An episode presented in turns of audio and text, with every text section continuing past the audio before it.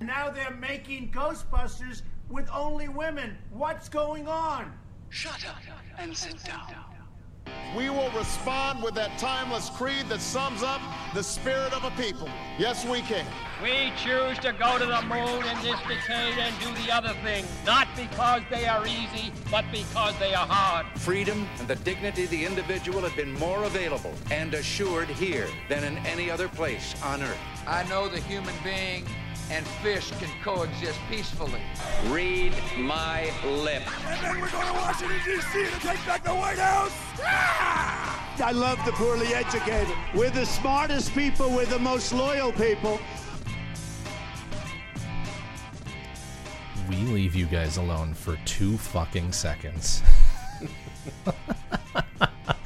Try to have a break and you pull this shit. Unreal. How many things did we miss? I mean, the big one, obviously, was crazy.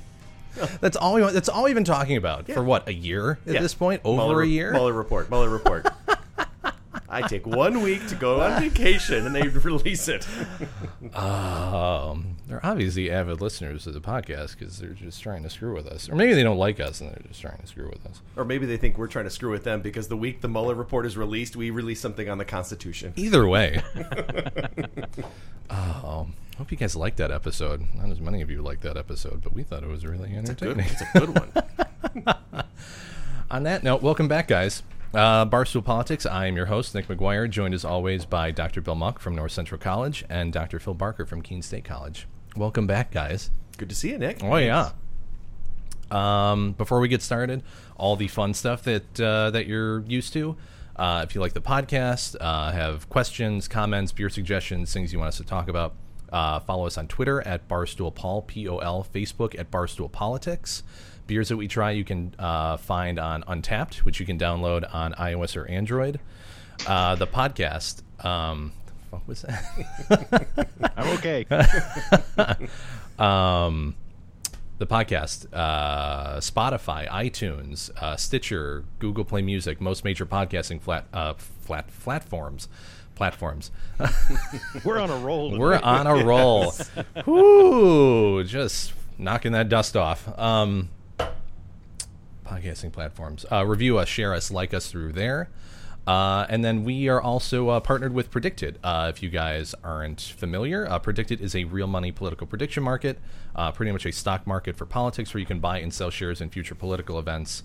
Um, we use it all the time uh, for the topics that we look at and see where people are, are um, putting their money, what the likely outcomes of things are going to be for future political events, Democratic primary um, Mueller report findings, uh, release of the Mueller report, anything like that. They had one on the Ukrainian presidential election. It was kind of Hey, fascinating. Yeah. there's a feather in your cap. Yeah. Um, yeah, what's great for our listeners, um, if you open up a new account, uh, you receive up to a $20 match on your first deposit. So, for example, if you open up a $20 account, a PredictIt will match that $20, giving you $40 to use on PredictIt, which is awesome. Uh, just use the promo link predictit.org slash promo slash barstoolpaul20 uh, and get some free money to check that out. Thank you, PredictIt. Yeah. Welcome back, guys. Um, God, this is just. What should we talk about, Nick? I don't really know, dude. Like, I anything to talk about? we're really kind of struggling with this. Um, I mean, the biggest thing, the biggest obvious thing, um, guys, we won. we did it. It's over. And he what? Complete vindication. Total vindication. Yep. Ah, nobody could. It's just it's indisputable now. Four pages cleared everything up. Oh, thank God. He really is the best, isn't he? he's, he's been behaving like it. All right, now that I got that out of the way. All right, so let's dive into the Mueller report. So, for the last two years, the country has obsessed over Robert Mueller's investigation. For many Republicans, Mueller represented the worst of the deep state.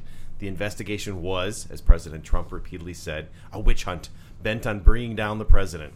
For Democrats, Mueller was an angel sent down from the heavens who would make everything okay by exposing the president for the criminal he was. Yet the four page summary offered by the Attorney General created as many questions as it answered. The report apparently clears Trump of conspiring with the Russians, but Mueller punted on the question of obstruction of justice. Uh, and all we have from the, to work on right now is Barr's four-page summary. Has not a single page of the nearly 400-page Mueller report has actually been released. Seeing as I was vacationing in Hawaii last week, uh, good timing, we didn't get a chance to break it all down. But Phil, after having a, a week and some change to think about this, now now you're really ready to talk about the Mueller report. So where do we start? and go.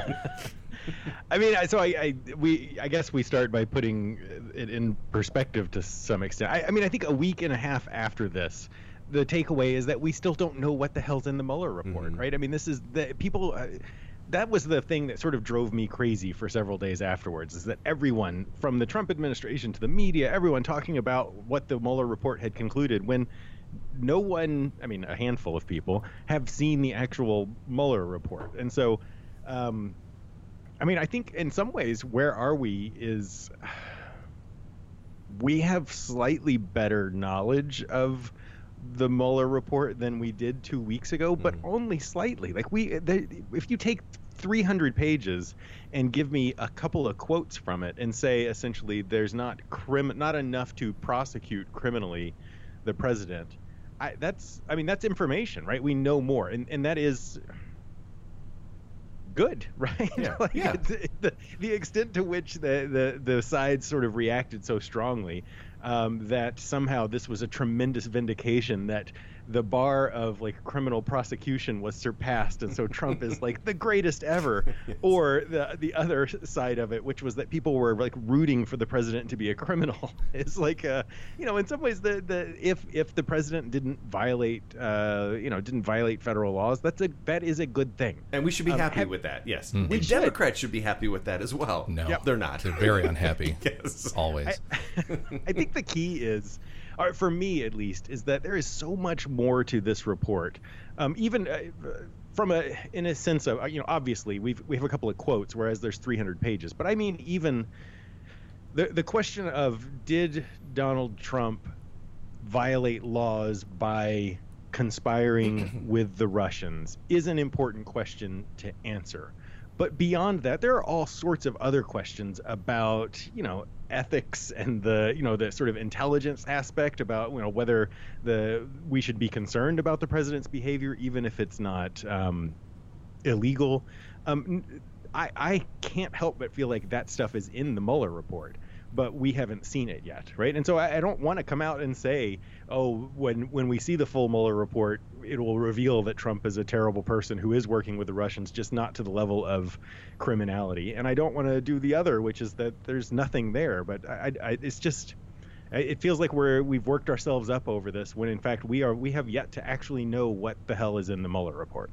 Even the fact that they found no conspiracy that, that that it's a beginning, right? But does that mean that there was no evidence at all that Trump was anybody in the Trump administration was conspiring? Is it is it as he said a total vindica- vindication, which it could be, or is it that there wasn't enough evidence to charge a crime, which is a very different level, right? And and we don't know, and it may be it may be the former where you know he was uh, an amateur at this and the campaign was an amateur and they, they didn't want to collude at all but they were open to meetings. Or is it that they they got close to that line but they didn't cross it, it, it we don't know. We have no idea. And we don't even know. I mean we have a hint from the Barr letter that what was meant by conspiracy or whatever collusion um, it's a pretty narrow definition of what yes. that entails right? So it could be very well that there was inter- there were interactions there was quote unquote collusion in an informal way, but not in the the way that Mueller, you know, as a prosecutor would say, hey, this is a, a case worth bringing, especially with all the baggage of you know bringing it against a president and and and and what's involved in that.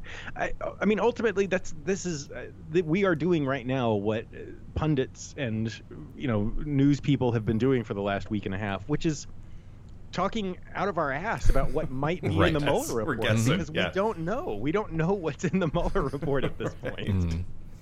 Mm. Um, I, I, mean, realistically, Barr is uh, Mueller and Barr are purely mandated to provide a summary, not even a summary, a, an understanding of whether or not charges were going to be brought forward um, related to the investigation. We may never see the full report. And realistically, I'm of the mindset and a, a, lot of political commentators, you know, people like us who are talking out of their ass, um, previously, uh, right up until the report was released, were saying it might not be the the best option to release the full report and have this be a new Clinton Ken Starr investigation debacle. Um, I, I I I understand the the want and potential need for some people to see the full breadth of what was there, but realistically, we know that the Mueller team, which again the Democrats put all of their eggs into this particular basket, and now they're apparently unhappy with the results, are saying that well you may not bring specific charges, but we still want to know how you came to that conclusion and what his his behavior, or if there was an inkling that there was some other, you know, ulterior motive or or or um, uh, method of thinking that alludes to some sort of nefarious behavior. I don't give a shit about that. You are leading an investigation to figure out whether he colluded from a legal standpoint with a, a foreign entity or a foreign nation, a foreign power if you're not going to do that, that's fine. You can talk. You can have another. And you, Congress can do whatever they want after that point. But if it's in, in relation to the Mueller investigation itself, the job is done at this point. I think, to some extent, to a significant extent, um, going deeper than that in this particular vein is only going to muddy the political waters even more than they already are. And releasing the report is not going to vindicate one side more than another. It's going to be exactly what we saw when the report was released. It's either complete vindication or they're going to call for impeachment trials. I, I, I, what, what is the benefit at this point? maybe it maybe it tamps down some of the conspiratorial thinking, right? I mean, the idea is that the reality is it's probably going to be somewhere in the middle, Nick. Right? I mean, there's pro- the, Trump probably engaged in some stupid behavior. You're right. That Probably. maybe came close to conspiracy, but was maybe more stupid than it was criminal.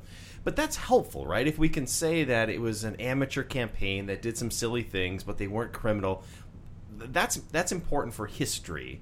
Uh, and I think it's important to to pull the country back into some sense of normalcy because you know everybody's just I, again. the- the Democrats are losing. Rachel Maddow is like losing her mind, right? I mean, She was she's drifted into conspiratorial. like a I mean, she's become too far left, and I think you know Trump's idea that he's he's totally vindicated. You know, I'm not until we get the report. I'm not so sure that's a legitimate claim either. So I, Go ahead, Go Val. ahead. So I, I'm, I want to respond to a couple of things. There, the two points that that you both touched on. One about the Democrats freaking out because Rachel Maddow is freaking out, but Yeah. Rachel Maddow is also not the Democrats, right? So we we mm. associate her with the Democrats, but I, I you know I'm. I think the Democrats are really good at screwing things up, but I, I think for the most part, they have handled this relatively well. So I, when I look at the presidential field, the people who are running for president, none of I mean they're out there talking policy issues, right? They're talking immigration, they're talking, you know, Elizabeth Warren's talking about economic reforms and corporate reforms. You know, Beto has uh, is talking about uh, immigration and addressing the crisis in Central America. You know, Kamala Harris released uh, immigration reform. Like, they're not running on Mueller or the Mueller report, right? They're they're running on the issues. So I think the Democrats have done. Uh, the the actual like Democratic candidates have done a pretty good job. You know, Nancy Pelosi has tried to distance herself from the idea of impeachment or that Mueller report matters the the Democratic pundits have not, right? They've done a terrible job of that. Like they've that's been the thing that they've wanted to talk about forever. So I, I mean, I'm that makes me a little more optimistic or hopeful about the Democratic um, Party. The other part that I that I wanted to touch on, which is that when we talk about Mueller report, we tend to talk just about Trump and collusion, but the origins of the Mueller report are much bigger than that, right? It was about looking into Russian interference in the American presidential election. And so, even with the Barr letter, we have just honed in on, we've focused in on this idea of no established collusion and, you know, uh, uh, obstruction of justice, sort of either or. Um, but what what is also in that uh, Barr letter is that Russians did intervene in the in the Right. election. Yeah. That uh, you know, of all of these, there have been a number of indictments that have come from the Mueller investigation, where he's indicted Russians and Russian agents involved in this, other people who have been involved in this. That is the part where beyond the pol- the politics of it, beyond whether you like Trump or not, that's the part that I think is that needs to be released, right? That needs to be part of our discussion. I think no, I not nobody.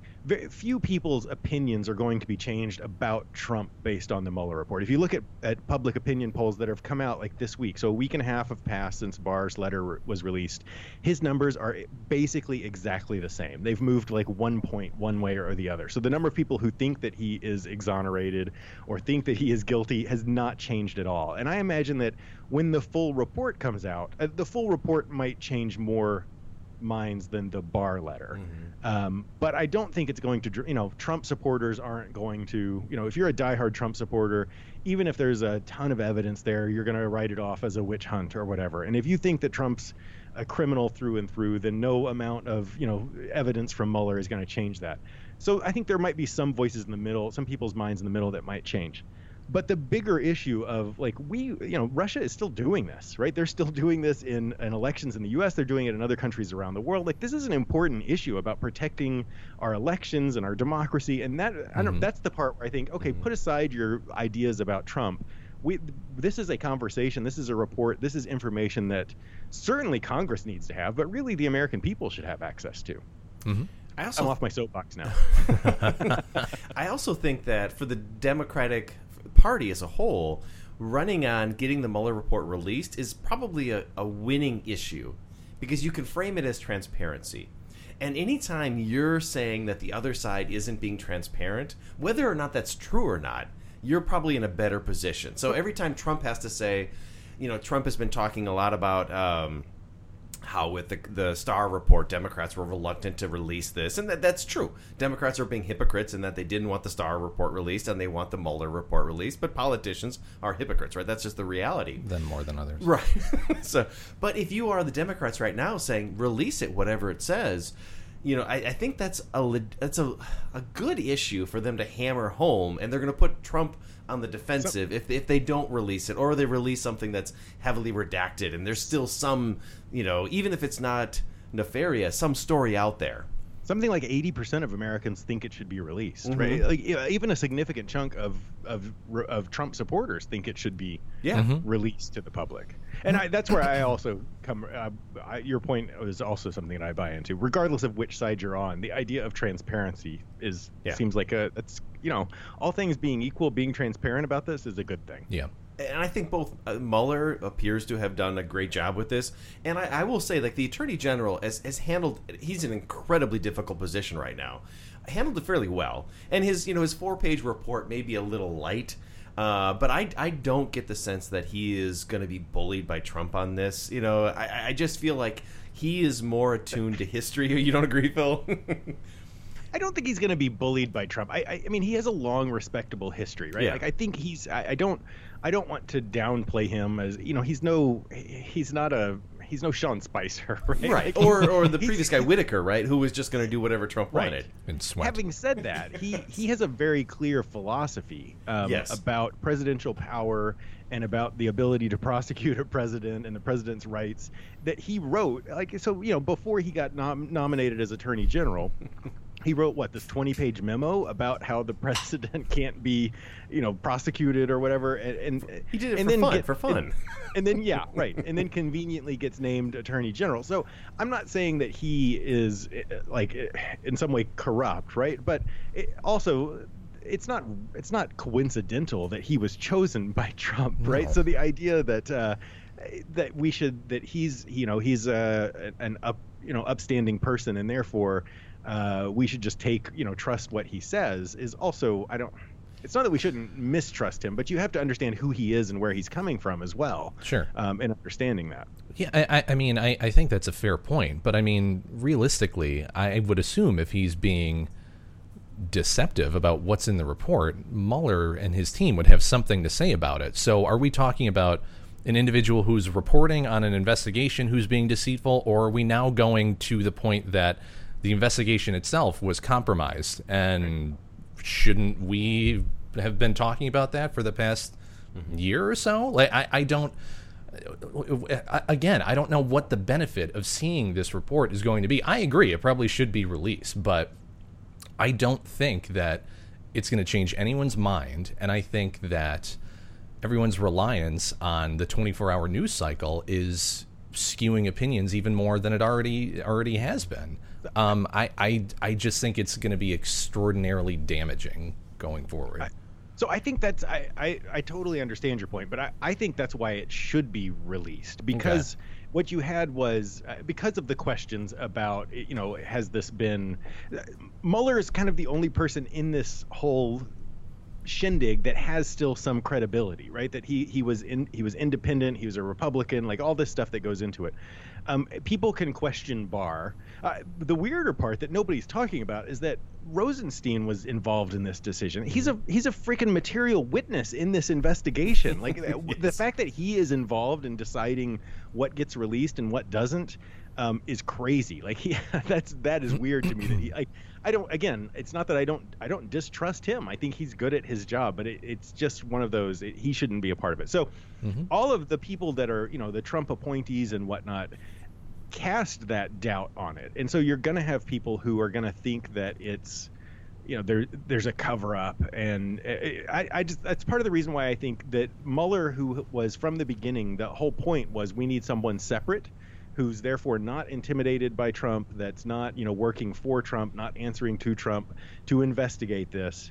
And Mueller can do that. And, you know, if the Barr summary is right, he's willing to say this is, you know, there is no crime here. I, I think that's why it's important to have this. It may not change minds, but for the legitimacy of it of the whole thing I, I, just think i think it's important to have that information available rather than through a filter in which you can question the filter so would it be better to have a redacted copy of the report released, or would it be better to have Mueller or a member of his team testify before Congress about the investigation? That's a great, I, great question. My fear is that if, if Mueller, they bring Mueller before the Congress, he is going to be very taciturn about this and and and say it's in the report, right? I mean, I think he is he is not going to be a public spokesman for this. He's going to reference and and say every he's going to limit everything that he says to what can be released in the report. So I don't know if that gets us any place new. This okay. seems like a, I realize that nothing's easy in politics, but this seems like a in my mind this is there's could be an easy solution to this. Like Congress should get the full report, right? They should have an unredacted version that they can see. And then there should be a redacted version that is available for the public to see. But the question will be about what's redacted and are they covering up for Trump? Mm-hmm. But that seems like an easy solution. You put together a committee of Democrats and Republicans, right? And they have to agree on the redactions. If Democrats don't think that this is is actually important for intelligence reasons or ongoing investigations, they can you can have that debate. But then you have a bipartisan discussion about what should be redacted that gets released to the public. I, I realize that, too that reasonable. Naively, yeah, that's not going to happen. I know. That, Way too know. reasonable, Phil. Yeah, yeah. I know. We'll see you in five years. One of the reasons I think it's so important that it gets released is that while Mueller did apparently make a, a determination about conspiracy and collusion, he punted on obstruction of justice. And mm-hmm. and a major element of this investigation is whether the president obstructed justice. So and he so essentially he gave this to the attorney general and to Rosenstein to say you guys determine that. I I've been trying to figure out why he did that. Because a lot of other prosecutors, federal prosecutors are saying we never do this. Our job is to offer an opinion. It's either criminal conduct or it's short of criminal conduct. We don't say to somebody else, you decide. Yep. And so, why did Mueller do this on this one critical element? Was it because he thought this is a political question? I can't indict the president. I need to kick this to Congress because it's really their job to do that. Um, I, I mean, I feel like that's the time when you want him to testify about what the opinion is. I think the report yeah. might shed light on it, but that seems like a very nuanced thing that might get lost in sure bizarre well, partisan interpretations. but why the Congress? At minimum, the Congress would need to see this report in its entirety sure. to, to, to, weigh in on that, and I think probably the public as well, because anytime you get a, a, political question, you probably have to release that. Um, but that could be that. That's an interesting point. That that could be even if Mueller were called before Congress to testify, even if his response was "it's in the report." There are other questions they could ask like that. Why did you make this decision? Was Mhm. it Yes. You know, was was it your belief that this is a decision that Congress has to make Yes. in their oversight role, That's a good point. or was it that? And so you could get at some of that, which could lead us down the road of whether or not the report itself needs to be given to Congress. If, Yes. if his intent was that I'm not going to make a decision on this because that's Congress's call to make.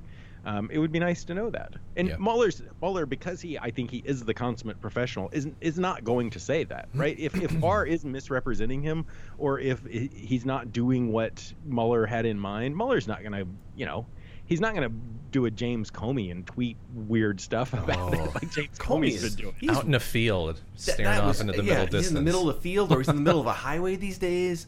Yeah. Oh, Comey is not helping himself with those tweets. No. No. Yeah. No, not at all. Um, What, yeah. So, uh, so today, the what the House uh, subpoenaed the full Mueller report. I don't Right. know if you or, or they didn't subpoena it; they voted to issue subpoenas. Yeah. So I guess the what what was the what I read is that they're still hoping that the that Barr will provide the full report without having to go through the subpoena process. But the Democrats are going to fight this, right? They're going to push to get the full report, and I think that's the smart thing, both politically and I think it's the it's and I think it's the right thing to do.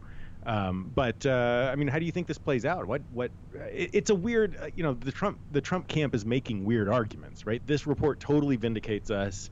It shows that this is a witch hunt, which is weird, right? Yeah. This is a witch hunt, illegitimate investigation that totally legitimate, like totally proves that I was innocent, right? Which those two in and of themselves are problematic. But then also this thing that totally proves my innocence, I refuse to release. I don't want anyone to see it. So the Trump campaign, you know, the Trump camp is all screwed up about this. But uh, you know, what do you what do you see happening? How is this going to play out? I don't see any way this report doesn't get either released or leaked, right? so if Yeah. they're going to play hardball and not release it or release a heavily redacted version, it's going to get out. I mean, I, I, they've done a really good job up until this point of preventing it getting out to a larger audience, but it's going to happen. There's too much interest in it. So uh, if, if I'm Barr, I, I, I realize that's going to happen, and I try to get this out. And I think he's he's made an effort to try to say we're going to get as much as we can out as quickly as we can. And there are real reasons for redacting information. So grand jury testimony can't be in there. Ongoing investigations can't be in there. So I think those are real things that you you have to keep out. Um, Grand grand jury information can't be in there unless a judge approves Right. it, right? Which is with the Starr report. It was all in there. Yes, like yeah. every bit of it was in there. So they, they could do that, right? Absolutely, they could do that. But the ongoing investigations, and let's be honest, there are a fair amount of There's bunch. ongoing investigations too. So, so li- I, I think Barr's best move would be to get as much of this out as he can. If not, it's going to get leaked, and that's worse for the Trump administration. Nick, I agree. I, I, No, go, ahead, ahead. Phil. No, please. No, I, I think it's gonna it, it- it's gonna there's just gonna be too much public pressure. I I mean Barr is basically saying what mid mid April he's gonna have a redacted version to Congress. Once this hits Congress, right, it's gonna leak. Right, Yes. somebody somebody some junior you know Congressperson is gonna release stuff. Um, somebody who in a, you know they'll never be you know th- this their presidential aspir they don't have presidential aspirations. Somebody who doesn't really care will do this and they'll be a you know a democratic hero for doing it. And so it's going to get it's going to come out. Um, we're going to see it. It's just a matter of when and how much information we have access to. Um, the deep state will get it out, Nick. Fucking deep state. Uh, I, I, I, I, again, I don't disagree with you guys that I, I, I, in theory, I think the report should be released for the sake of transparency and you know the strength of of federal institutions. Um, but I, like, I just, I, I, I fear this getting released and the main points. Um, being pretty closely related to Barr's summary, and then the individual, uh, uh, the partisan aspects who or partisan um, Interpretations, interpretations of of it. it. right? Yeah, yeah. Wow, I am really struggling today. um, we're, we're gonna, we're just gonna find things that are, are going to pick it apart. That things, are, it's, it's just, it's never gonna be enough for anybody. Um, I, I think that you know, as much as you make fun of, or we all make fun of, of Trump and the Republicans and, and his administration saying that this is a complete vindication, realistically, that's the end of the story for them. Whereas the Democrats now have to say this is an investigation that we, excuse me, we were extraordinarily um, supportive of. Now we need to see everything because at least from the outside, uh, it looks like it didn't go our way, and we want to pick this apart to find something that we can use. I like. I just. I, Uh, so, I- okay, I, I think you're there is absolutely a partisan interpretation and angle to this, but there also is, you know, at some point there's got to be a reckoning for all of the behavior that the Trump administration engaged in. You know, the the Trump Tower meeting, Trump's relationship with Russia. I mean, there there are a lot of really bizarre things. I agree. Yeah, and if this report will help shed some light on that, it's valuable. If the end Yeah. result of it is there was no collusion, there was no evidence of collusion, there's potentially obstruction of justice, but it's pretty hazy Yeah. at best. Then, like, uh, what what else do you want out of But that's the good. I mean, investigation? no, Rachel Maddow will want more, but I think for well, she's a lunatic. Much of the country, that might be enough, right? Uh, to say, okay, we've got, we understand what this means going into 2020, and we can assess that and, and make our, you know, electoral choices. Mm-hmm. But I mean, I think I, I I understand what you're saying, but I think that the um, I, I mean, I, I guess I think there there are people, right? There are Democrats who, without a doubt, just want to you know pick this apart and show why it's not it's not accurate. But I think there are a lot of people who want to see it for other reasons, and you Mhm. could imagine good reasons for why. I could imagine. In fact, there are people I follow on Twitter who are, you know, moderate or even not all that moderate Republicans who want to know, like, what's the actual, like, what's going on? Like, if I'm going to make a decision in this next election about Trump or someone else, like, I need to know this information. And so Yeah. I, I think that the full release serves a bigger purpose than just the partisan attacks. And the other part is that you, your argument is is valid, but it's also working on the assumption that what Barr said is accurate. That this is a good summary of what the what the Mueller report mm-hmm. says. Right? No collusion. Um, and I think until we see the report, we don't necessarily know that. And so, I, the other part of it, I think, for Democrats who need to relax a little bit about this, is that um, the Mueller, like this report or the collusion thing, is not all there is to the to the Russia investigation or to Trump's legal issues, right? Like, I think this is where Mueller is smart. Like, he has handed off so many different things that came up to other, you know, prosecutors, other Sure. you know districts, and so those sorts of things are going. So even if the Mueller report is released in full and it you know says hey there's nothing criminal that the president did in regards to trying to rig the election with Russia then you know it again like uh, as we we're saying democrats should be thankful right should be glad that that is the case Right. And rely on other prosecutors and whatnot to continue the investigations that are ongoing into the trump you know the trump foundation and all sorts of other stuff Mm-hmm.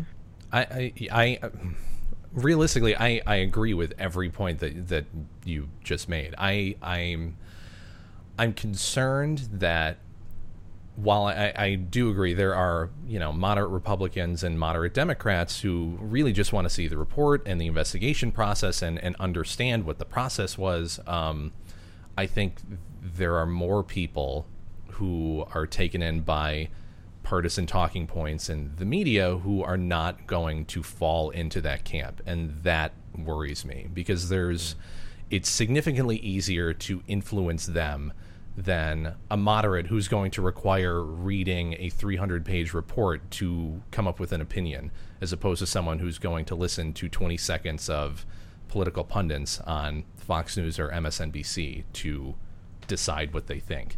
That's that's a Yeah. great point, and nobody's Yep. yeah. Very few people are going to read the 300 pages, but Nick, the truth will set us all free. I don't think it will. but that's cute that you think that. we should talk beers. this this ah, it was good to talk Mueller. Mm-hmm. Yeah. Ah. Phil, what were you going to say? that was a year and a half of our fucking lives. Yeah, I know it was right. Yeah. and it will continue to be. I think. Yeah. like I don't. I think that's the other part is that we seem seem, seem to think that this is the end point when in fact this is what this is going to be is the beginning of all sorts of congressional investigations, all sorts of Yep. other investigations that are ongoing. It's going to be 30 years before we fully understand uh, all the stuff Yeah. that is like involved in this. You know what what has happened, and you know historians have access queasy. to documents, and you know I feel like there's still stuff that we're figuring out and learning about Watergate. That's the way this is going to play out. Phil and I are going to be teaching about this 30 years from now, and our students are going to be like, "Stop this boring Who? history." yes. uh, what are you drinking, Phil? So I am drinking uh, a beer called Chinooker'd. Um, it's from Lawson's Finest Liquids, which is a great name for a brewery. Yeah. um, which is out of Vermont, Waitsfield, Vermont. So this is Chinooker'd because of the it's Chinook uh, Chinook um, hops. So this is their American IPA. Um, you know, I've missed. I, it's not that in between podcasts I don't drink, but I don't like pick the. I don't. I don't sit down and enjoy a good beer like I like I do when we do the podcast. This is really nice. This is really good. Um, it's you know it, it- I I've said before I like IPAs, but I don't like when they're like over the top powerful.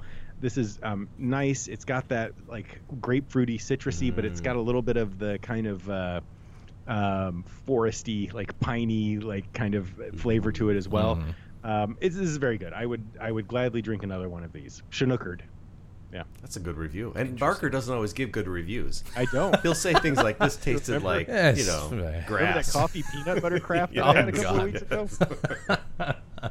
Nick, what are we having? Uh, we are having a uh, uh, Elvis juice from uh, Brewdog, which is I can't tell if it's Canal Winchester, Ohio, or if it's just Winchester, Ohio. Um, but uh, Brewdog Brewery or Yeah. Brewing, one of the two, um, which is a grapefruit infused IPA um, with other uh, citrus flavors. Um, IPAs, like I feel like they generally have kind of a group or grape. Wow, why? What is wrong with me today? A grapefruity kind of taste, and this just dials it to eleven, and it's it's really intense. So, uh, yes, and for that reason, I really like it. So we've had a. It's different. Yeah, we've had a lot of IPAs, and, and you're right; they tend to blend together. This one, it takes it to another level of grapefruit, and for me, that's really good. Mm-hmm. Yeah. I, I've, I I like this one a lot. It's like a um, it's like a slightly heavier kind of grapefruit shandy kind of thing. That's a great. Yeah, it's it's not to shandy level, but it's tr- it's an IPA trending that way. Yeah, it's super. Um, it's super carbonated. It's really light. Yeah. Uh, compared to most IPAs that we've had, um, and it has that really strong citrusy kind of tart bite to it. yeah. Um, Me likey. yeah, it's pretty good. not gonna lie. Yeah. Um, if you guys want to check out the beers that we have on the podcast, uh, download Untappd on iOS and Android. Uh, look for Barstool Politics, and you can find all of our reviews on there. Speed round? Yeah. Let's do it. Mm-hmm. All right. I'll tell you what. I feel bad for British Prime Minister Theresa May. It's it's. Oh, You really oy. shouldn't. No, I, no, I I, th- I I think I should. so she's she's had her Brexit deal rejected three times. Is going to have to ask the EU for another delay, and has so little Lisa. support from her own party that on Tuesday she said she would be willing to talk to other political parties about making a deal. All of this just 10 days before the UK is scheduled to leave the European Union with or without an agreement. May said she would implement any deal that was agreed to by a majority in the UK Parliament. Quote, this is the decisive moment in the story of these islands, and it requires national unity to deliver the national interest. Phil, this can't get any worse. I mean, it really is bad. Uh, it seems almost inevitable that we're heading toward a hard Brexit. Uh, what's what's your take on all of this? Who's to, who's to blame? What's going on? Enlighten us. Every, they're all everyone's to blame. I, I mean, I just I I you know I say you shouldn't feel bad for I I there was a point where I would have felt bad for where I did feel bad for Theresa May. That moment has long gone, right? She continues to go back and ask for support. Um, and not get it. Her own party is like screwing her over. Like the idea that she thinks that this is going to work this time. Last time, last week when she put this up for a vote, she added the addendum of if you'll just pass this, I'll resign. And even that wasn't enough to get it through. Um, she, uh, it's just today. I don't know if you saw this. Today they voted on extending the the window for figuring out Brexit, and it tied. It was an exact tie in Parliament. That is like the perfect metaphor. For, Oh. like they can't even decide how they want to decide the thing. Yeah. I, it's just the the I. This is the you know what. Who's it, who is it that is it who was it? Was it Einstein that said like the definition of insanity is doing the same thing or was that Mark Twain? The Wow. idea of like doing the same thing over and over and expecting different results That is Yeah. what mm-hmm. they are doing right? They continue to vote on the same thing and it continues to fail. There's I, it's just it's just nuts. She should she should resign Corbyn should resign on the labor side. Yeah. Like they just need new leadership all across the board. I I'm sort of surprised. Like there have been times, you know, when you look at European politics, there have been times like in Italy, uh, 25 years ago, there were the Italian politics. There were corruption scandals and whatnot that just led to the collapse of the Italian political party system. Like all new political parties emerged out of that. I'm sort of surprised we're not there. That like the that the la- both Labor and conservative parties aren't just totally delegitimized. Um, I, I, it's it's shocking to see Britain sort of continue to go down this route without. Like, there's just got to be some somebody's got to give, but I would add don't one think thing. they're going to. Everything you said is absolutely spot on, but I will say that over like they had two days where they voted on every other alternative. So they, you know, Theresa May's option, Mm-hmm. and then they said, well, "What are the ten other options?" And all of those all were failed. voted down too. So it's not like they're saying we want this and you won't bring it to a vote. Theresa May said, "Whatever you think we want to try," and they said, "Don't want that, don't want that, don't want that, don't." I mean, it's just they continue to say nothing is going to work. I, I mean, what do they want at this point? Anarchy. Like, I, I, that's the thing. Like, I really Yeah. don't understand what they want. A bigger there doesn't fire. seem to be any strategic thinking behind this at all from ding, ding, from ding, either side. They just they yeah they want chaos, um, and I I cannot fathom why there isn't more like visible uproar about this from the general population. Like realistically, uh, you should be in the streets screaming for a new referendum or for the dismantling of the parties and and for new leadership to be put in place. But there doesn't seem to be any of that. There was what was it last weekend? There was like a march where like a was something like a million people marched asking for a new referendum. Yeah, but Um, they had said that they were that they were contemplating doing an emergency referendum. They and I voted, don't know. they if it- voted that down. Did they vote that down already? I'm sorry. I'm behind. We were on vacation. Go, ahead, Phil. I don't, I don't, this feels a little bit like the thing we've talked about in U.S. politics, where this like partisanship drives everything, and this it feels like there is they're heading for a cliff, but both sides are so unwilling to budge out of their like hardcore positions that they're gonna like they're gonna end up in the worst possible outcome. Um, I you know I don't know what the solution is, but there's got to be some compromise solution. I, I, even if the compromise is, hey, um, here are the two options. You know, uh, the, we're, we'll even put the the options are not leave the you know the, the sort of labor policy. We're not going to leave um, the EU the conservative policy which is we're going to do a soft Brexit um, we're going to put it to a vote and let the people decide right, Right. and then we will all stand by what they decide. It's- there's got to be some some solution. And it just feels like the politicians are so dug in and unwilling to move that everybody's going to it's they're, they're It's, just doomed it's important to note that the European Union has negotiated a deal with Theresa May, so they keep going. This Right. Donald Tusk, who's the I don't know what What, his for asylum right. sanctuary. yeah, his he keeps saying that no, no, no, no. Like we negotiated something. Like you guys can't just vote on something and it happens. Like the European Union has to agree to it, and all we're going to agree to is the Theresa May deal. That's it.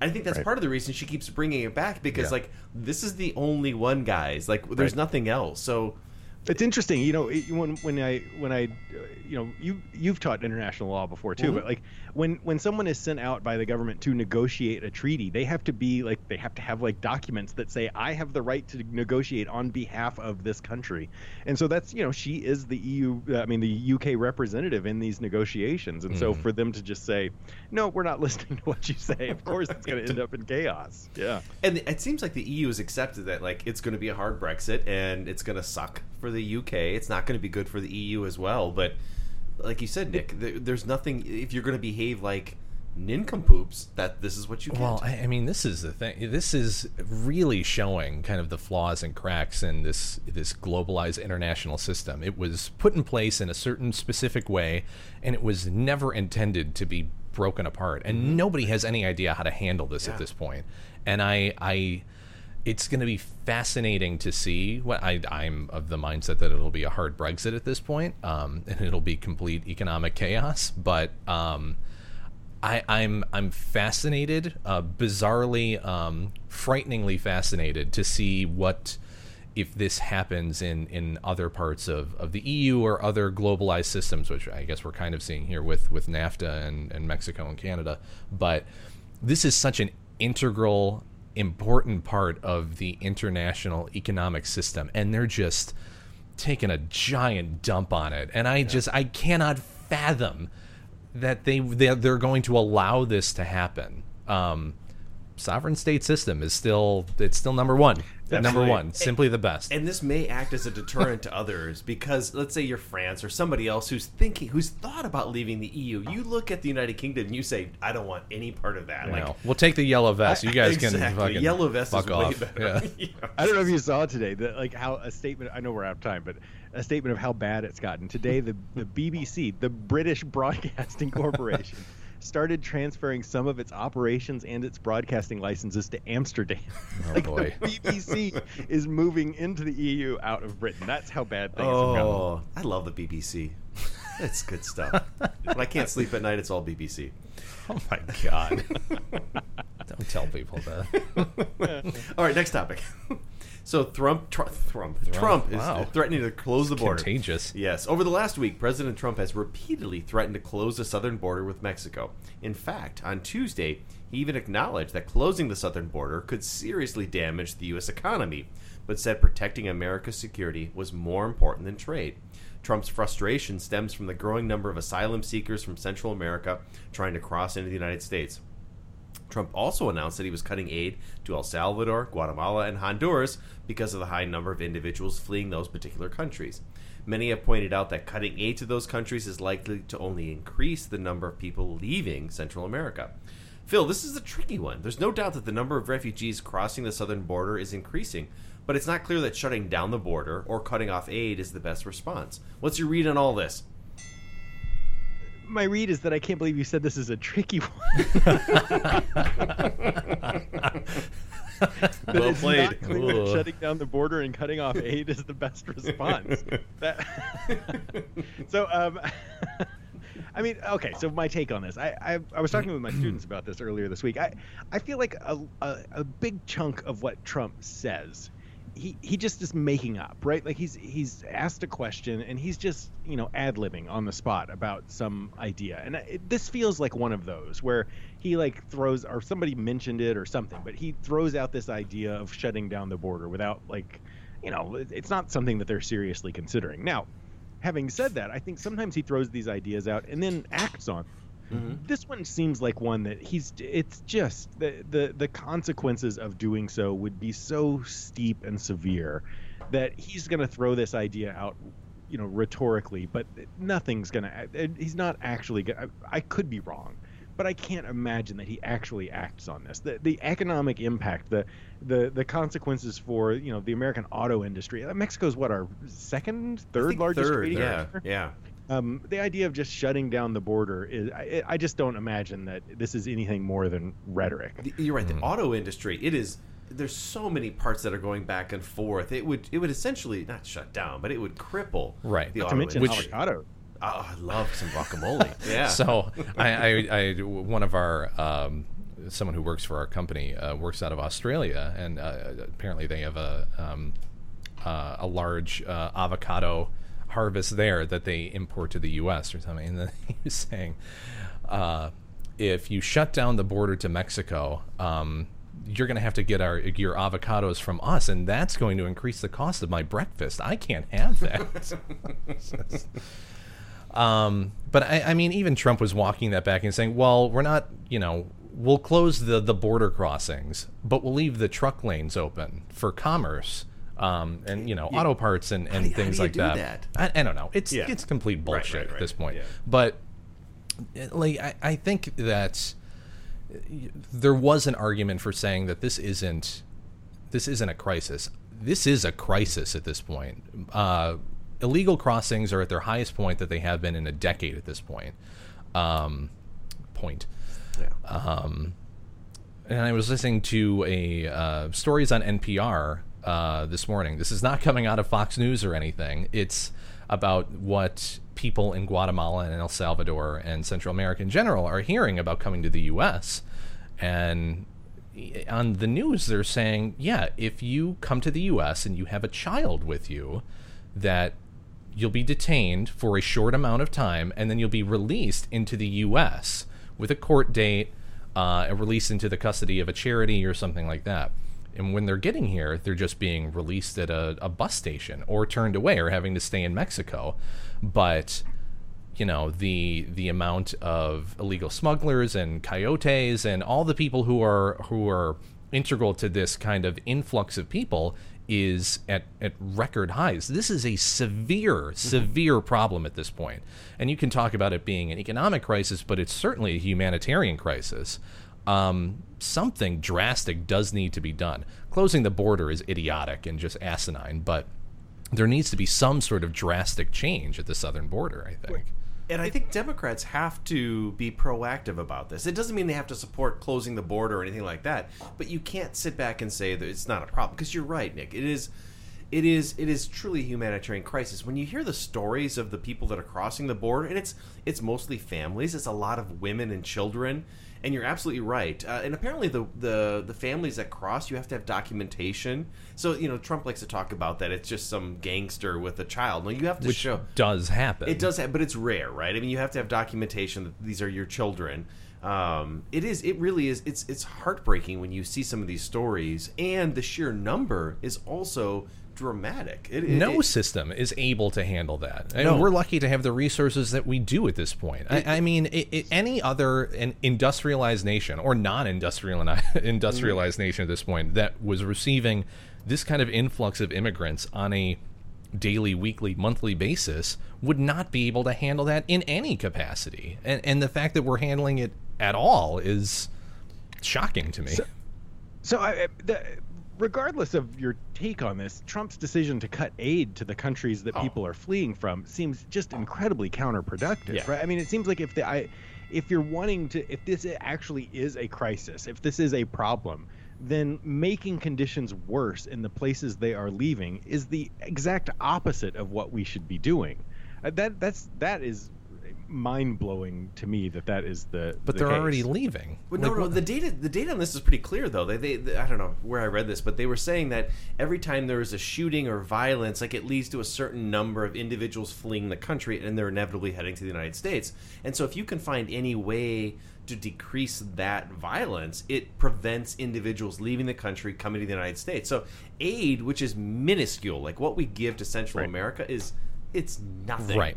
Um, You're right, but it's a good investment. It, uh, all right, so fine. We'll we'll we'll, we'll take that point. Yeah. The point uh, we're we're still giving aid to Central and South America at, at, at this particular point. And these people are still coming and have been coming for the better part of two years at this point. And, and we'll talk about, you know, we can talk about the, the numbers over the, the past decade or so. If the number is so minuscule at this point, and the conditions are still really fucking terrible in just about all of these Central American countries that we're receiving asylum seekers from. What is the detriment to get rid of the aid? It, do, it doesn't make it better, right? I mean, so How? it's, it's not as if aid improves the situation, but it's such a Sure, sure it does. sure it does.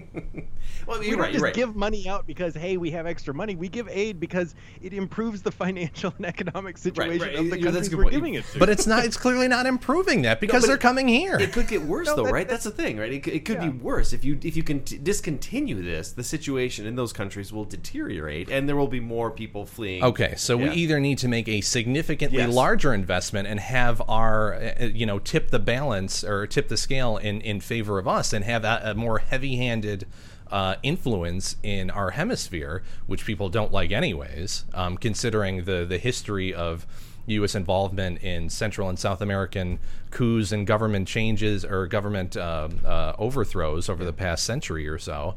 So, what is what is what do we do at Well, this it- point? I mean, I, so I this is I. I taught blowback Chalmers Johnson Oh, yeah. in my U.S. foreign policy class this week, and you know Chalmers Johnson, uh, the idea of I, we are past time, I know, but We don't care. His argument essentially is that you know uh, American policy is oftentimes uh, in, invisible to American citizens. So the stuff that we are doing abroad is not visible, but it has implications, it has repercussions, and this seems like a perfect example of that, right?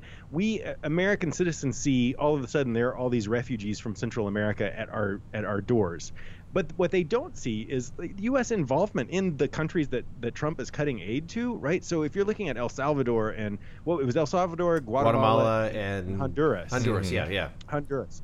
So we screwed over El Salvador in the 1980s, right? Honduras, we uh, w- had major military presence in because we were dabbling in Nicaragua. We like lots of people point to the militarization of Honduran politics because of U.S. involvement there. Sure. There was a military coup that overthrew a democratically elected leader in, in Guatemala. Honduras under the Oh, under yeah. the under the Obama administration, and we just let it go. So like there are the, these those things have implications. So if we just see this in a vacuum, which is that there are all these people showing up at our door and it's a crisis, then uh, I mean I, that doesn't it, that can be true, but we also have to realize that our policies have an impact. And so if we can, Of course. you know, I, you know, Beto O'Rourke, I, I don't, you know, I'm still very much kind of on hold about Beto because I don't, I haven't seen a whole lot of policy from him. But he has talked about this, about if we're going to deal with immigration, we have to address the sort of root causes of the immigration. Like we have to work to stabilize Central America. Yeah, I agree. And that's great. And that is the exact opposite of what Donald Trump is trying to do. And so I, I think let's let's embrace it, right? If this is if this really is a crisis, I'm not convinced that it is, but if it's a crisis, then let's deal with it. Let's get to the the core problems and and and make it so that there aren't incentives for people to flee their country. I- and and we we've been really shitty at that as a as a country. I 100% agree with all of that. And realistically, I think we're pretty much saying the same thing, just on different wavelengths. Um, I, I but you guys have said like the amount of money that we're giving to these countries is minuscule. So again, the the option, at least from a symptomatic standpoint, a short term standpoint, for what we're dealing with right now, is it to cut off aid and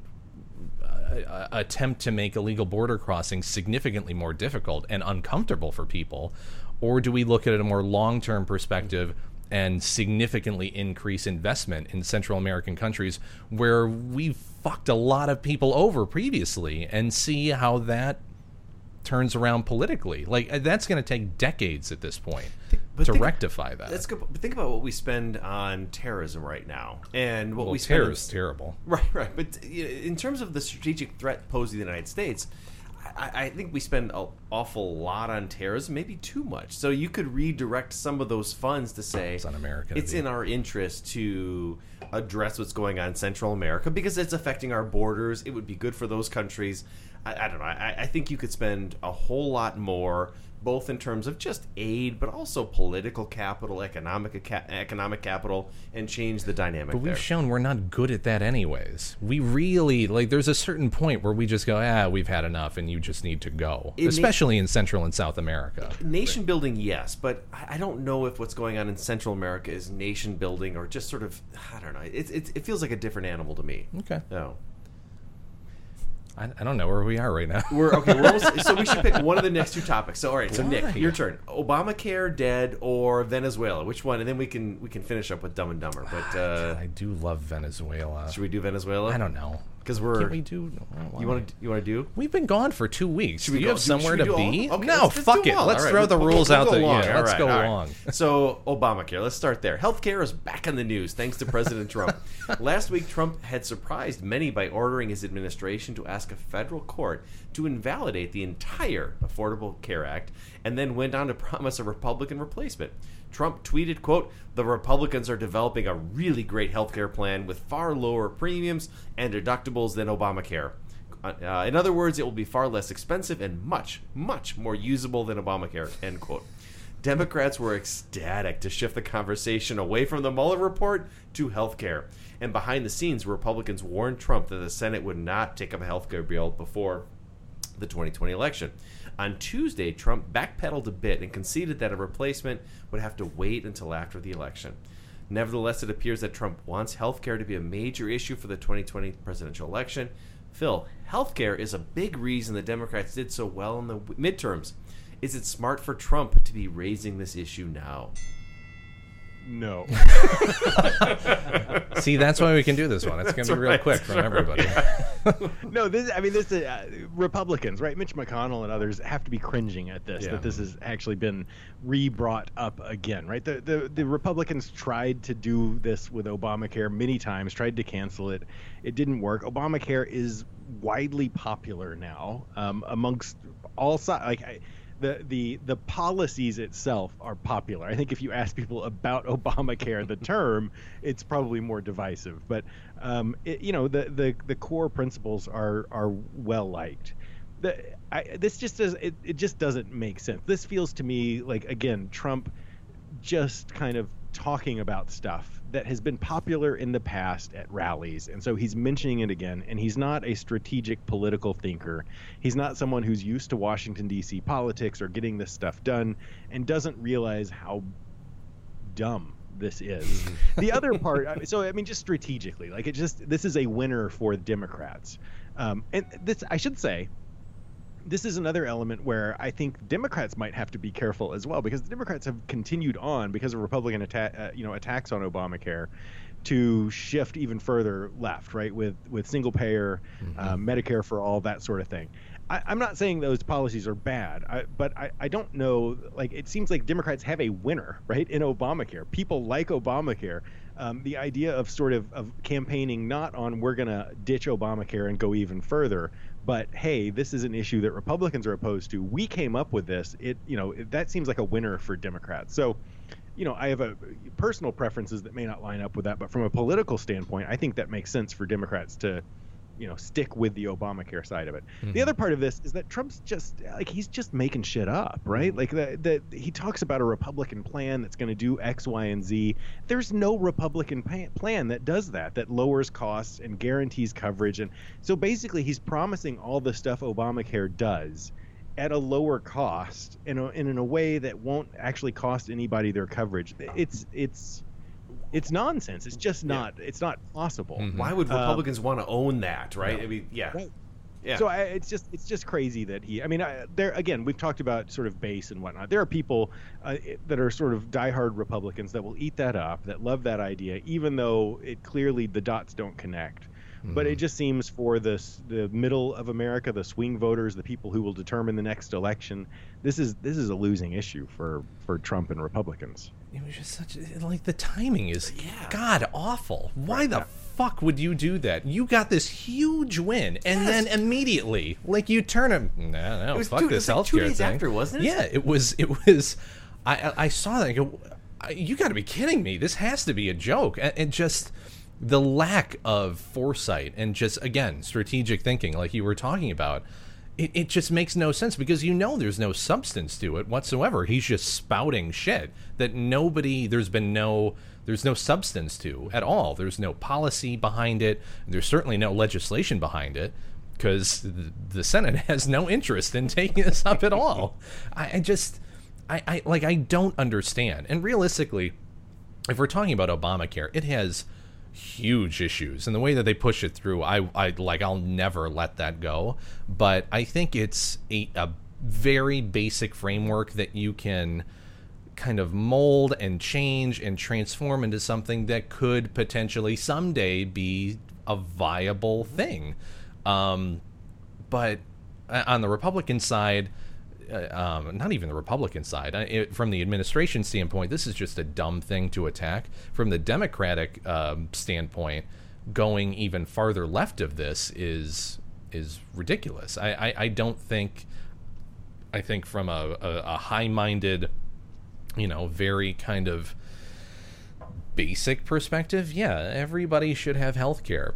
I would really love to know how you're going to pay for it. So I, I, I, I don't know. It's just dumb. Everybody's dumb. to go back to what you started with, they, they asked somebody from the Trump administration, like uh, one of the papers said, you know, why would Trump bring this up days after this great victory? And they said, well, because he had a good day, right? I mean, it was just like Yeah. it was, mm-hmm. and you could tell the mm-hmm. frustration about this. Mm-hmm. I wonder about the generational impact. So there was, there's been some political science research that suggests that young people are trending Democratic, mm. and and young people love health care. And so, if you're going to do this, right? I mean, if you're going to hit this issue, and Trump is hitting this issue in a way that's really, you know, not good, I, I think that down the road, Republicans are going to really regret the choices that Trump made, the political battles that he, he picks.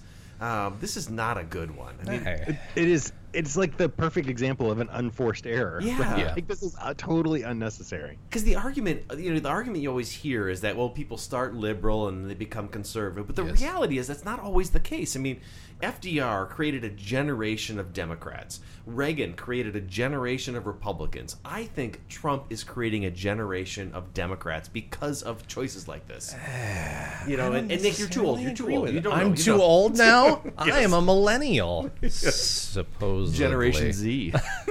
God no! Please don't let me. No, no, no, not you. But I'm saying that generation is, is a different place. yeah, but right? this is this is a weird. I, I don't know. This is Mm-hmm. this is a weird time where it's it's not just the political viewpoint of a party. Now you have, you know, uh, an uh, an immense amount of outside influence from the media and and um, social media, and uh, that's probably included in the media. Yeah.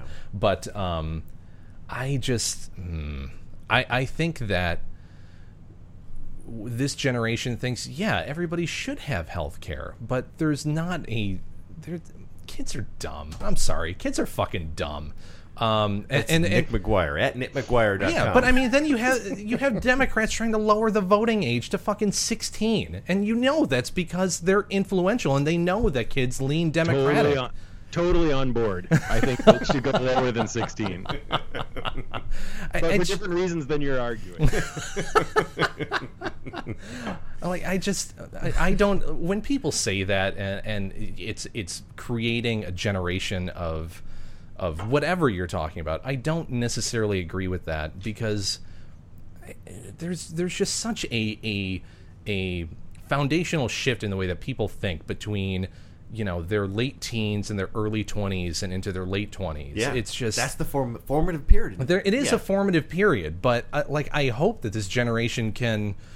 What the hell am I saying? They all just fucking look Yeah, at their phones. They and love Obama, fucking- they hate Trump, Well, right? That's a all right, generation of. Democrats, I'm, I'm done. All I'm right, just let's gonna go. stop my old point. for a pretty young guy. Ah. All right, let's. Oh, on that note, let's move to Venezuela, Nick. You'll like that. so the U.S. and Russia are at odds once again. This time in Venezuela. Over the last week, the Trump administration has escalated warnings about Russian intervention in the country, claiming that Moscow is helping to prop up President Nicol- uh, Nicolas Maduro of Venezuela and undermining the hopes of American officials that the Venezuelan military will oust him. On Friday, our favorite John Bolton Mr. Uh, Trump's national security advisor said that the arrival of roughly 100 Russian military advisors in the country, along with new arms, posted a quote direct threat to international peace and security in the region. Mr. Bolton warned that no country should enter the Western Hemisphere, quote, with the intent of establishing or expanding military operations. Nick, those are fighting words. Ooh, girl, let's go. yes. And Bolton's hard line sets up a test for the administration. Will Venezuela be the place where Trump, who has been reluctant to push back on Putin, finally draws a red line? Again, this is this is I, this might be my favorite topic. Uh, the Trump administration has been successful in getting much of the international community to support the regime, and now Putin is ready to directly challenge that view. Phil, what are we to make of all this? Is is, is Trump? What's going on here? What are we thinking? I'm excited about this one. so I mean, there, there's so many layers to this, right? There's so so many aspects of this to talk about. Like, uh, you know, I just from an IR perspective, I think I, I think about um, the U.S. is is correct, right? Mhm, I think yeah. I think the Trump administration is right to support uh, the the sort of the well the transfer of power, democratization. You know, the the, moving towards Guaido and away from uh, Maduro. Um, Putin is also technically correct, right? Venezuela has the right to invite Russian forces into their country. If we go back to sovereignty, they absolutely have this right. Until Maduro is gone and out of power, this is legally, technically, ethically the okay thing for them to do. So that that puts this weird standoff in place, right? I mean, this is kind of the the in my classes I talk about the the sort of two big issues, overarching kind of ideas in international politics are sovereignty, that a country gets to do whatever the hell it wants, and self determination, this sort of human rights, like people get to choose their government, and they're clashing right here, right? This is an example of that. Um, beyond that, like I yeah, I mean, it's a really interesting. I, I'm not sure how much to read into Trump himself, right? Because Mm-hmm. this feels John Bolton-y, right? This Mhm. feels like Trump has talked about Venezuela, but this feels like John Bolton. So if push comes to shove, what will Trump do? Uh, I don't know. He tends to, you know, when he locks in on an idea, he tends to to follow it down that that road. But um, would he go head? I, I I don't love the idea of sort of digging into policy positions. I don't like the idea that the U.S. is claiming that no one else has a right to be in the U.S. Uh, like in the Western Hemisphere, and I don't like it. We talked about, you know.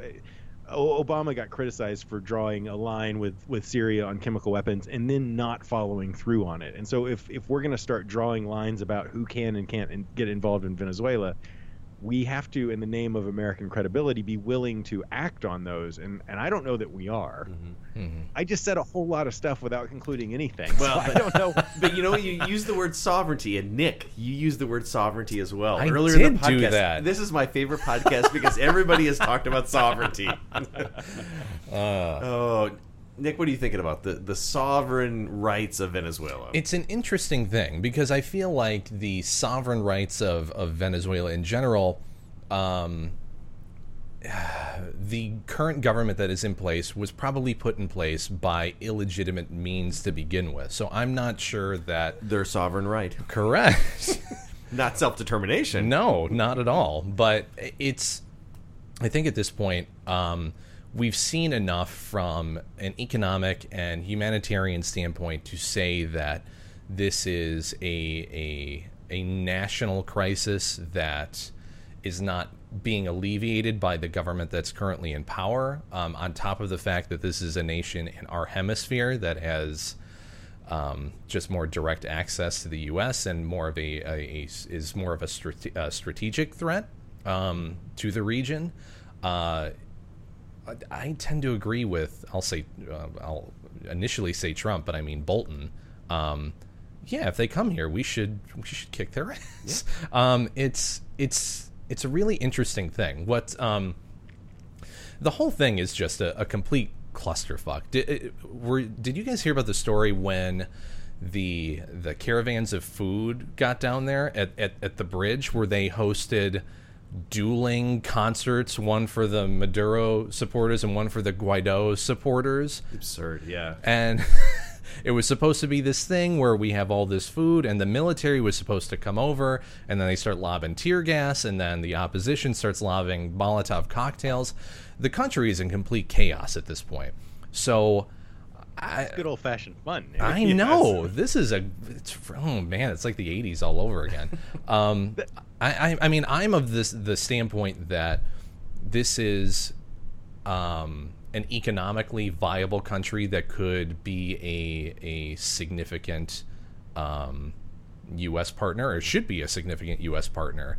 And we've seen enough evidence that Russia has no interest in doing anything but throwing the, the world system into chaos. So, I, whatever influence you have to do from a more clandestine, kind of underhanded perspective, I'm all about to the point, you know, mild military intervention. Um, because I don't think the Venezuelan military is going to put up much of a fight. And Russia, this isn't their backyard. This is not Russia's backyard. So this is, I, I, just can't see them, you know, doing much. to, to me, this is an example why global alliances and coalitions are so important because Putin is taking advantage of the fact that there's less agreement among both NATO countries and American countries, and he's he's trying to draw a wedge here. What the United States needs to do is reinforce all of the Americas to say this is inappropriate, get out. Even Venezuela is saying we have the right to, you know, sovereign right to bring these countries in. Like this is again, this is why alliances matter and why the international community matters. And if you don't have everybody backing you, there are going to be countries, Putin, who are going to try to like force a wedge and create discord. And that's fuck he- that. It's us we- in Russia again. He's Putin's a bad guy. This is this is dangerous behavior. It's just I, we we just need to think it through, right? Either way, I, as we were talking, the parallels to Syria are kind of startling, right? Mhm. That that you have on the side of sovereignty, Russia saying we have a right to intervene on behalf of this government that's not popular but is in power, and the you know the U.S. and other countries saying, you know, but self-determination. This is a bad government that's abusing their power and treating, you know, it's creating human rights violations and, and economic crises. Um, and you know, we talked a big game in Syria, but aren't you know, willing to I mean, we acted on it, but not like all out acting on it. And I could see that I could see this being intentional on Putin to, you know, do the same thing again, continue to kind of push the U.S. to show if they yeah. actually stand up for the. I don't want to advocate for military confrontation over Venezuela, but it's where we you know when we when we talk this way when we talk rhetoric and that's where the you know like you were saying alliances and stuff can come into it because if you have multiple voices saying this and not just one it, it carries a little bit more weight but at, at, some point if we really believe these things we're saying we have to start acting on them mm-hmm. yeah right that was a good topic. I do oh, like that one. I'm most excited about this final topic, though. this is a good one. yes. All right, because we can't make this up. So, uh, Alessandra Mussolini, the granddaughter of fascist dictator Benito Mussolini, is engaged in a Twitter war with, wait for it, Jim Carrey. it started on Saturday when Carrey tweeted out a sketch showing the elder Mussolini and his mistress being hanged upside down from a metal girder in Milan after their execution in 1945. Uh, Carrey wrote, quote, If you're wondering what fascism leads to, just ask Benito Mussolini and his mistress. Now, uh, Alessandra Mussolini tweeted back, "You, sir, are a bastard." Um, and continued to attack Carrey. Irish? yeah, that's right. I should have gone there. Right? Sorry, sorry about that. So he, she continued to attack Carrey over the weekend. Now, let me tell you a bit about her. She's a far right politician who's a member of the European Parliament. I didn't feel I didn't think you could just be a fascist and be a member of the European Parliament, but apparently so. She's long defended her deceased grandfather. In 1992, after graduating from medical school, she was elected to the Italian parliament as a member of the neo fascist Italian social movement. Her campaign was backed by die-hard fascists, but she herself has declared that she's a supporter of democracy, insisting that she hates the word fascism. So, gentlemen, I ask you this who is more likely to be victorious in a Twitter war? A comedian or a fascist? Now, Nick. what? Do it, Phil. there are no winners. Thank you. no, no. You have to answer. Nick, as as the comedian of the group. uh, all right. Who's more likely to win this one? Oh, poor Ace Ventura. Um, oh, Dumb and Dumber Two. That was terrible. Uh, that was that was an awful movie. Yeah. Dumb and Dumber Two. this is like there can't be any other explan- any other any other um, result. There are no winners in this situation. More than more importantly, this so Nick is, isn't engaged in the question. No, no, this is a perfect example of why none of this shit matters. Like neither of these. Jim Carrey certainly doesn't matter, yeah. and in the context of what we're talking about, she certainly doesn't matter. Like I, I, I have never seen her or, or, heard about her in my entire life. Um, and I, I, have I have most of my family is still in Italy at this point, and I've never heard anything about her. like I, I, I don't I don't care, but it's this shit, this Twitter bullshit, this yeah. social media nonsense that doesn't mean anything. Like Jim Carrey is not an authority on fascism or democracy what? for that matter. Like it's just he's he's doing like finger paintings of Trump and like scrawling something with like cat shit on it. I like I don't care about that. Phil, Phil Nick won't answer the question. I'm just losing my mind at this point. I'm not gonna answer. I'm not gonna be able to answer it either. So I mean, I, I, when your last name is Mussolini, she is a fiery Italian, though, and I do appreciate that, despite the fact that she's a fascist. Yeah. Uh, she's she's weird. She's yeah. got I mean she's had a, she's had weirdly progressive views over the years and but at the same time she broke with her old political party because they said fascism was bad, but then she doesn't like fascism. It's it's a it's a it's a weird thing. I I I had all sorts of feelings about this. There's part of me that was sympathetic to her because, like, you know, if Jim Carrey drew a picture of my grandfather dead and hanging in the streets, that would, you know, it would evoke emotions with me. But also, if my grandfather were a fascist dictator, that would also evoke emotions. So I'm not real sympathetic to her getting upset of someone drawing a historically accurate picture of her fascist grandfather um, in his death. But uh, yeah, I mean, it's I, I, what the hell? Like, I, All right, yeah, it's- the Jim Carrey is critiquing. I mean, I guess in some ways, if I if you took the names off of it, then I would say, you know, I, I don't think Jim Carrey's an expert in this, but I appreciate his point better than than Mussolini's point about it, that's mean to my grandpa. Oh, I'm sorry, guys. Nope. Oh, you're fine. I forgot the put note sign out up. I forgot to put the note up. Sorry. We knew we forgot something. Yes. Okay, let me let me reframe the conversation. So th- what I asked you, I didn't say who's right, Jim Carrey or granddaughter Mussolini, but who's more likely to be victorious in a Twitter war, a comedian or a fascist? So if we narrow, is, is can, does that help? He hasn't been funny in fucking 15 No, no, no. years at this point. A Take the comedian. take the names off of it. yeah, Just if we a- take the names off, a comedian. a good comedian and a good fascist. yes, a good Oh, fascist. if we're just talking about that, it should be Yeah. the comedian every day of the week. Okay. Realistically, she should have been. She should have said, um, "Yeah, uh, I'm going to print this out and send it to you. Can you sign it so I can give it to my kids or something like Yeah. that?" I, I just, I, See, I, I, I think you're right, Nick. I think okay, so Mussolini's an idiot, right? She's terrible. Jim Carrey's, you know, Dumb and Dumber was great, but um, Dumb and Dumber Two was ter- two two was terrible. But in if we're, theoretically, the comedian should win this battle. yes, But the more I thought about it, fascists are persistent. They don't give up. So in a Twitter war, the fascist is likely to continue to stay online. So I, I- you know, I'm not so sure that they, they, you know, the comedian wins. there's yeah, a. so I would yeah. say in in like the real world, Yeah. like does humor or intolerance win? I would I would think that the advantage goes to the comedian.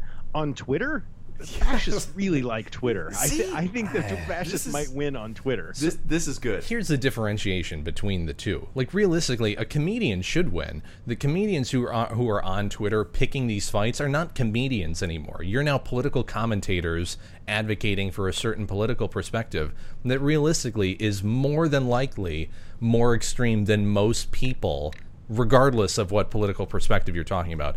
And I say regardless of what political perspective, but it's always one perspective over another.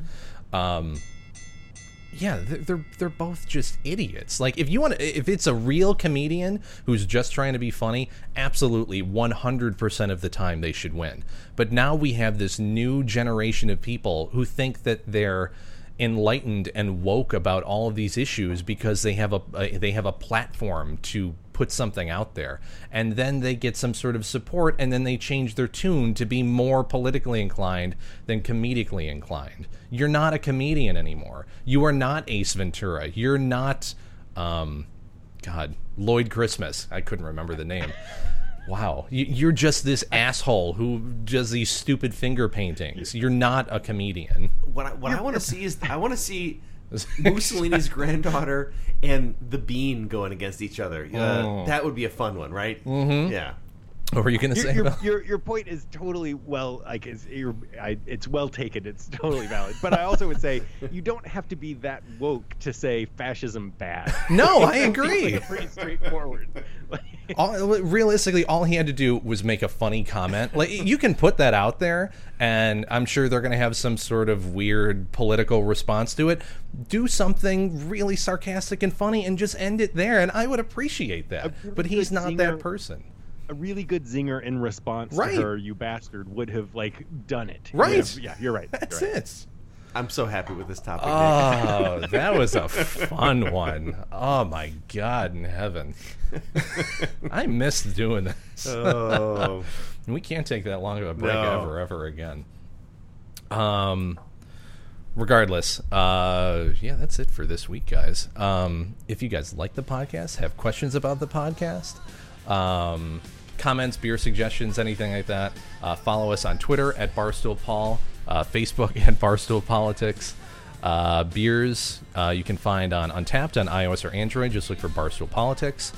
Uh, the podcast, uh, iTunes, Spotify, Google Play Music, Stitcher, most major podcasting platforms. PredictIt.